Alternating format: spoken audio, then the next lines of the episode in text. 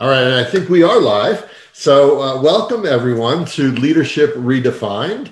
Uh, I guess a holiday edition of Leadership Redefined. I think we have one more next week, but then we're going to take a little bit of a break. We have, of course, uh, Dr. Bernardo, Dr. Nunziato. Welcome. And we have a very special guest, someone who started at Stony Brook right around the, little bit before me, Pat, I think. We have uh, Pat Malone from Stony Brook University. I'll let you introduce yourself uh, briefly, and then we'll get into a very unique perspective on leadership um, that you have uh, based on your experience and expertise. Well, thank you, Al. It's great to be here. Hello. Um, I am the Associate Vice President for the School of Professional Development and also the Assistant Provost for Engaged Learning. And once you get through that title, that's about enough I need to say about myself, as it's, it's an all consuming kind of a job, but it's an exciting opportunity at the university.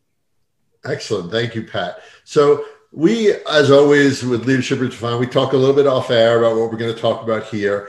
And uh, in particular, there are a few things I'd love to highlight with you. Number one uh, is the fact that you, you really, uh, w- the majority of us, I'm, uh, we're both, we're actually K 12 and higher education administration, the three of us. Uh, but you bring a really interesting perspective because a lot of your experience, you came from that corporate training, corporate leadership piece. Um, and you have really wonderful perspective. I'd love to hear sort of your take on how that relates to the leadership in that space relates to K 12 or higher ed in particular, in your case. Like, how does that all interrelate? What is your perspective on leadership overall as far as the corporate space goes? And, and then we'll get into the economic piece uh, as well and how that sort of transcends into that piece. Mm-hmm, mm-hmm. Well, you know, well, that's a really interesting question because I think leadership is a very big word. You know, when we say leadership, we all think about some aspect of it. And so it's very important to sort of contextualize what dimensions of leadership we're talking about, what environments, what place and time.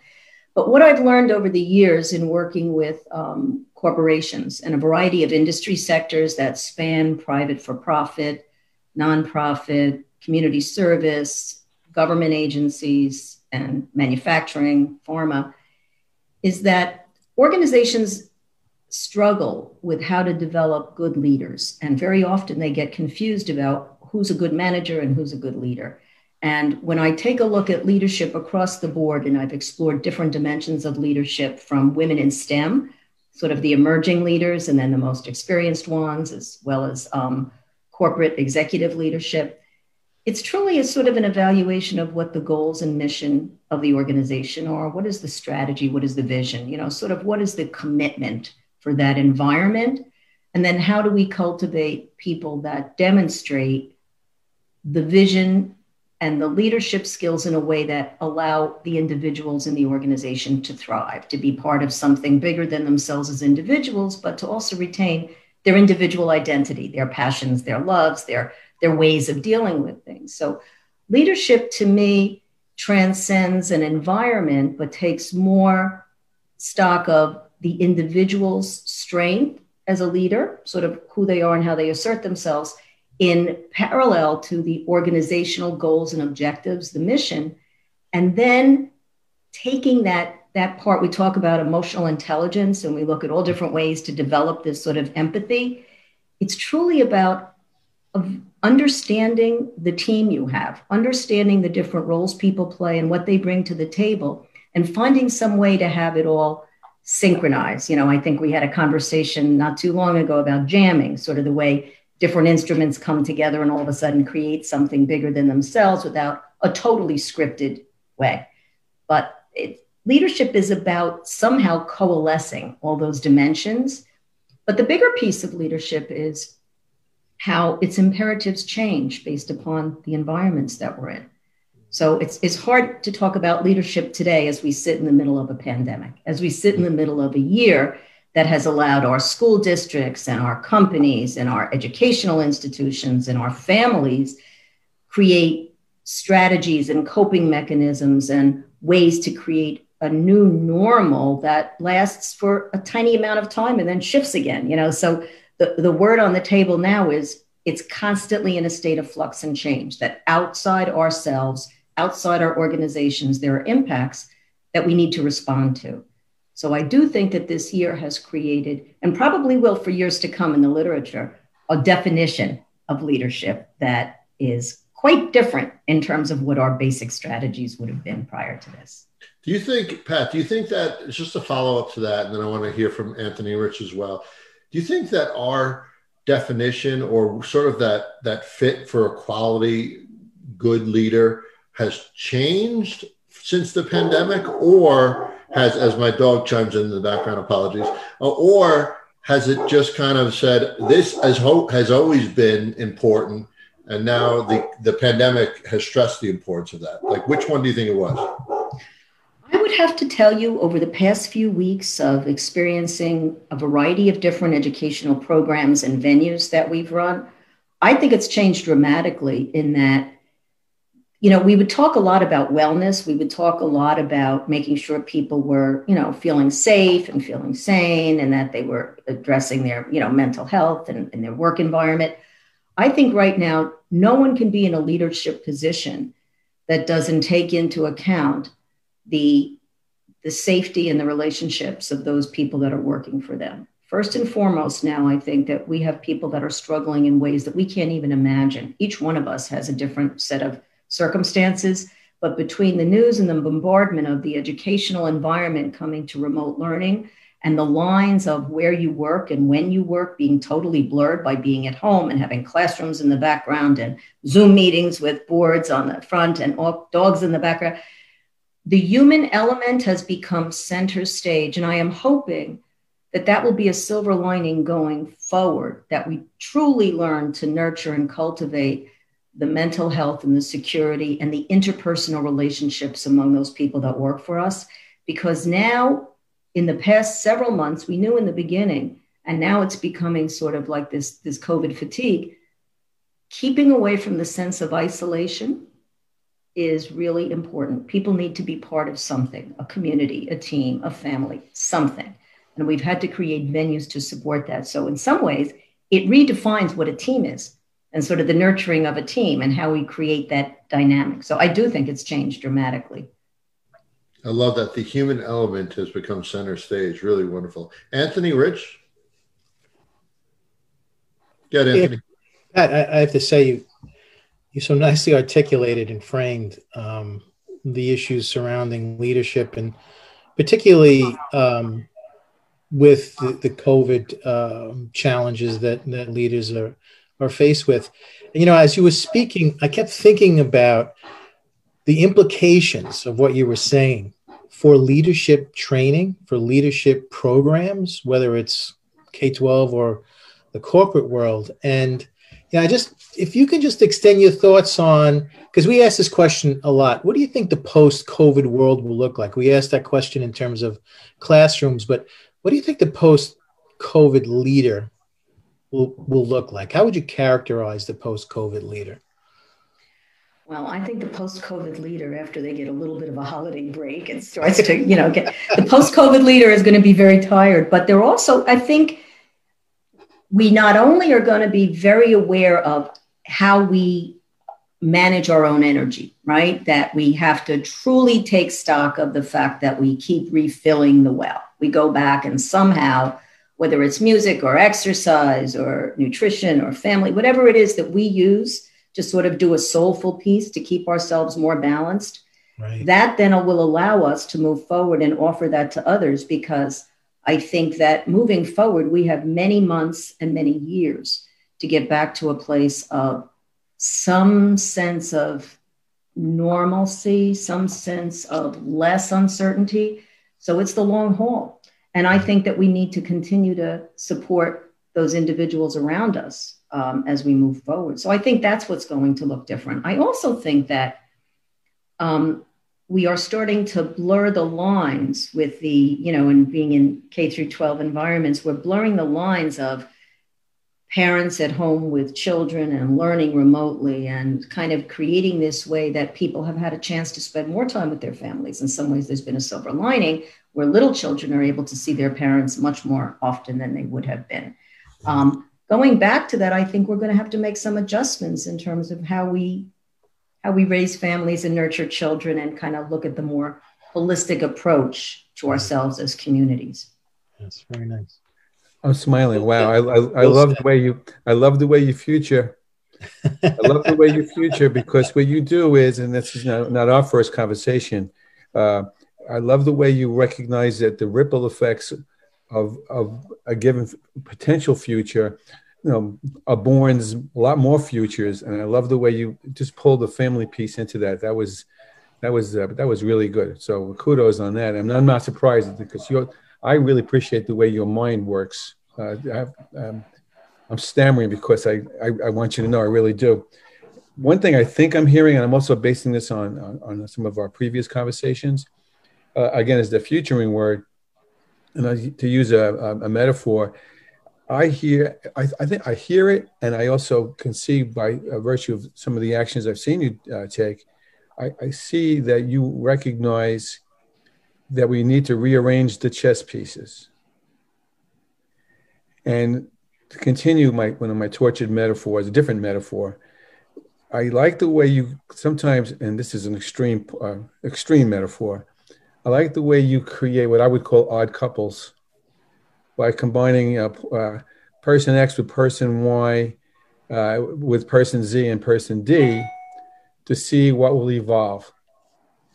Is that the way you oh, oh, is, is that a normal? I assume it's part of your normal uh, style of leadership. But how much more do you think this is this is uh, a necessity for a post-COVID uh, environment?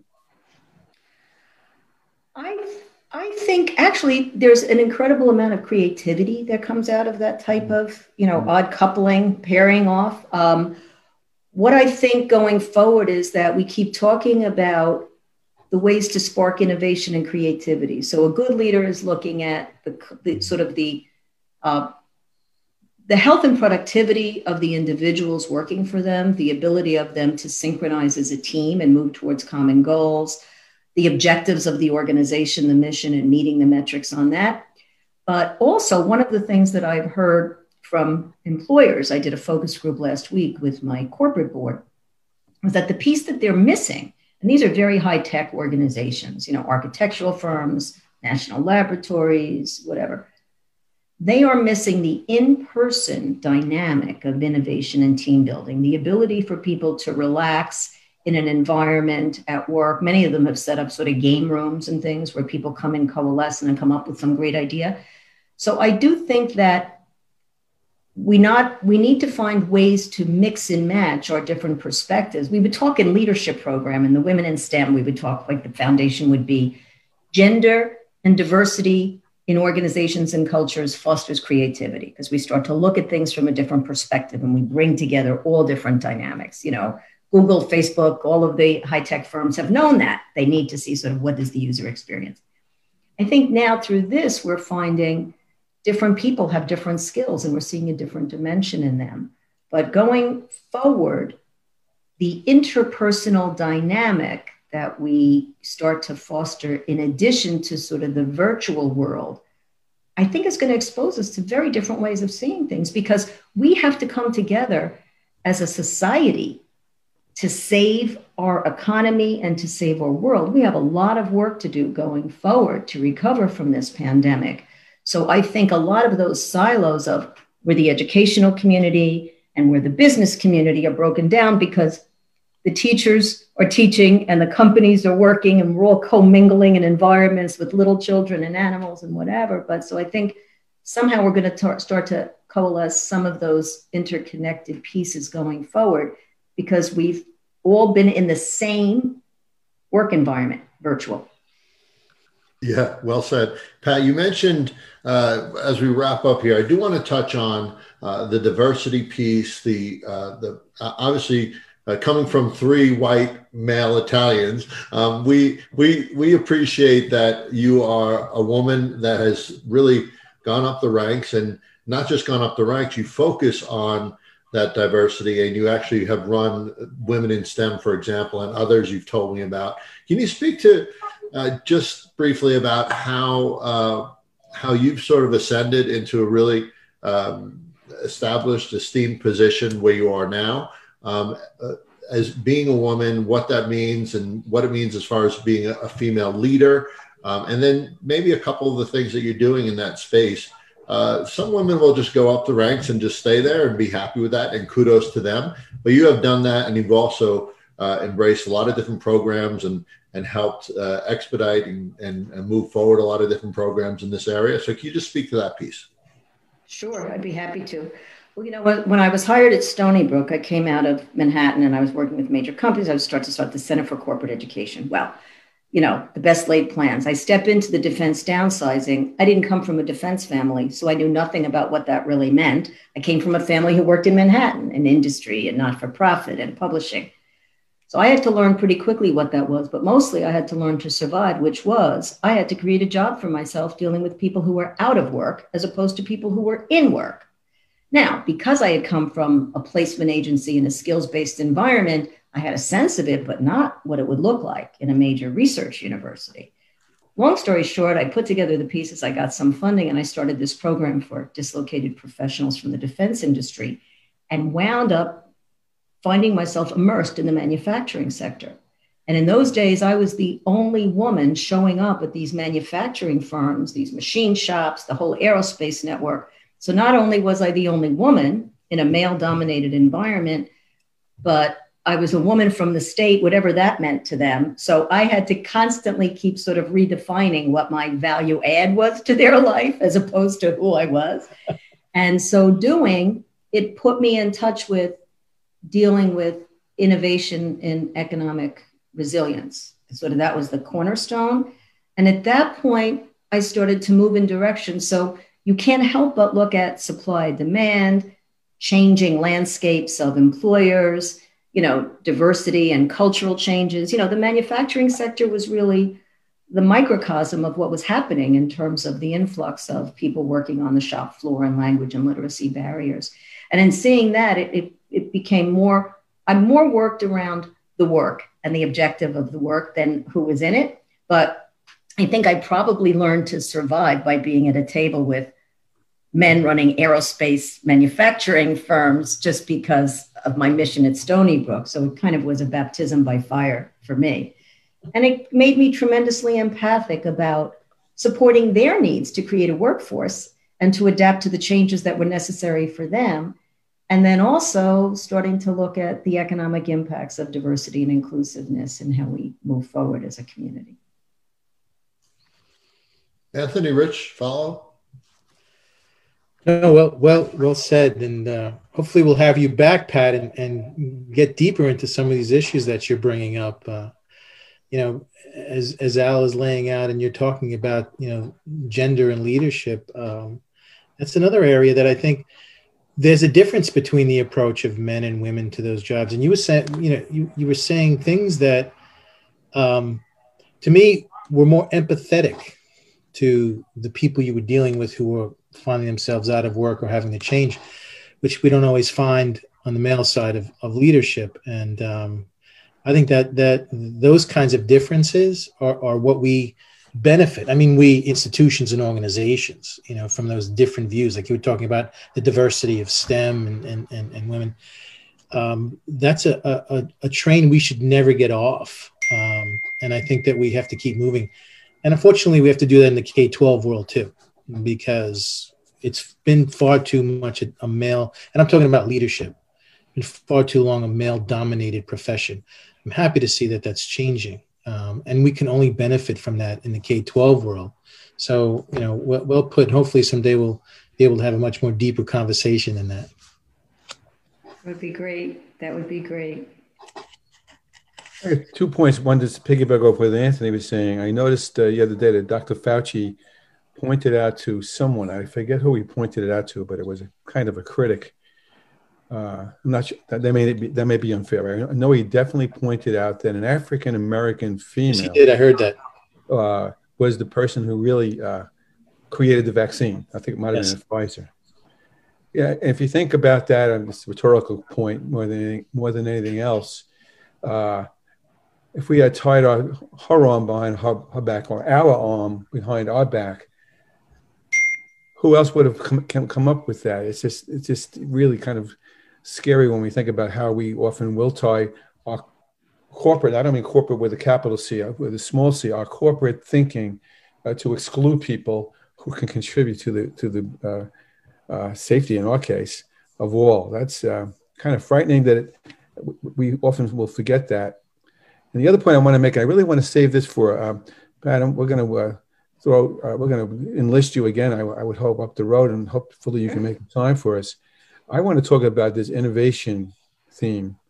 Uh, the research about innovation has been translated, in my view, uh, to a buzzword known as design thinking, and its its its its roots really go back to the early 50s when you think about the idea of how how naturally creative are people versus whether to what extent they can be taught to be creative. And there's a lot of research to show that people can be taught to be creative and it's not one thing just to throw people in a room and say, okay, don't come out until create until you create the vaccine. there's a there's a um, uh, a system. That's the wrong word, but there's a, a process in place that uh, nurtures creative muscles.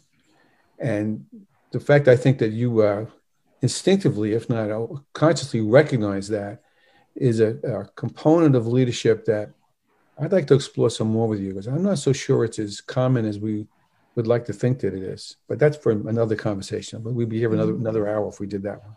Mm-hmm, mm-hmm. So, so Pat, we're gonna we are going to wrap up. But if you want to just quickly comment on on what Rich was mentioning, because you are you do. I mean, he mentioned the odd couple piece before, but you do have a knack of connecting the right people um, so that you you can they can basically create and innovate, right?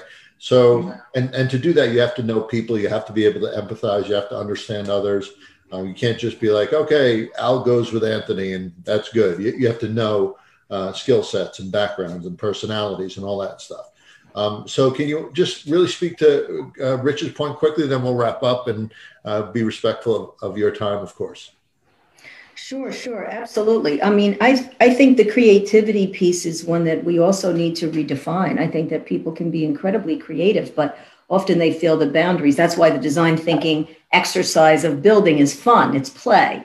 And so I think back to that part, it's the interrelationships where you start to feel like your guard is down, you talk to somebody, and if you keep people focused on common goals, like, you know, people's passion is to educate, right? We know very mm-hmm. often we gravitate to different fields and different kinds of work because there's something about it that we think is important as we spend our days in this life, something important, some goal, some path with a heart.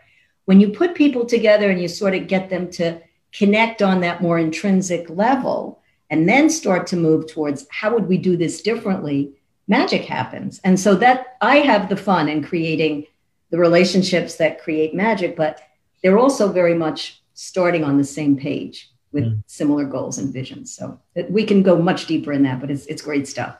Yeah. Thank you, Pat. Uh, real quick, uh, just uh, to sum up, Rich, any final thoughts, Anthony, and then uh, we'll give Pat the last word. Uh, thoughts from Rich or Anthony? Rich, you're muted. Very quickly, I've, I've already said my piece. Uh, so much appreciate that you were able to give us this time. I, am certain I would bet my house on the fact that uh, anyone who listens to this will come away with some uh, premises they, that will uh, keep them up, up awake at night a little bit, and that's and that's what we want to have happen. Thank you. I just want to say thank you, Pat, for not only coming on, but for uh, giving a lot of food for thought, um, particularly about leadership. And and I'm just sorry that our time is so short that we really couldn't expand on some of these concepts that you've been mentioning. So I do hope you you you come back, uh, and I, am sure you're going to be doing great things over in Stony Brook, uh, which is a great organization and institution. So best of luck to you.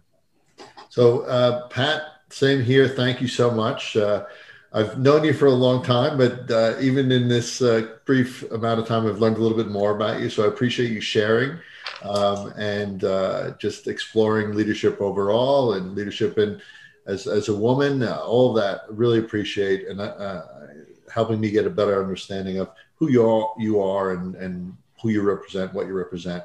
Uh, final thoughts, Pat, from you, and then we'll close out. Sure. Well, I'd like to thank the three of you for inviting me today.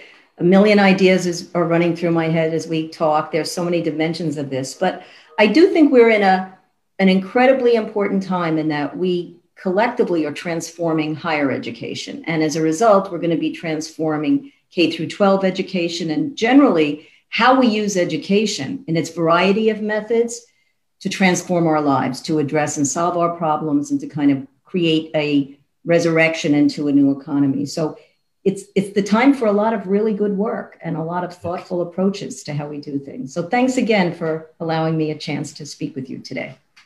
Thanks so much, Pat. And uh, we will, I'm sure, be uh, talking soon and hopefully have you on again. Thanks so much. Beautiful. Thank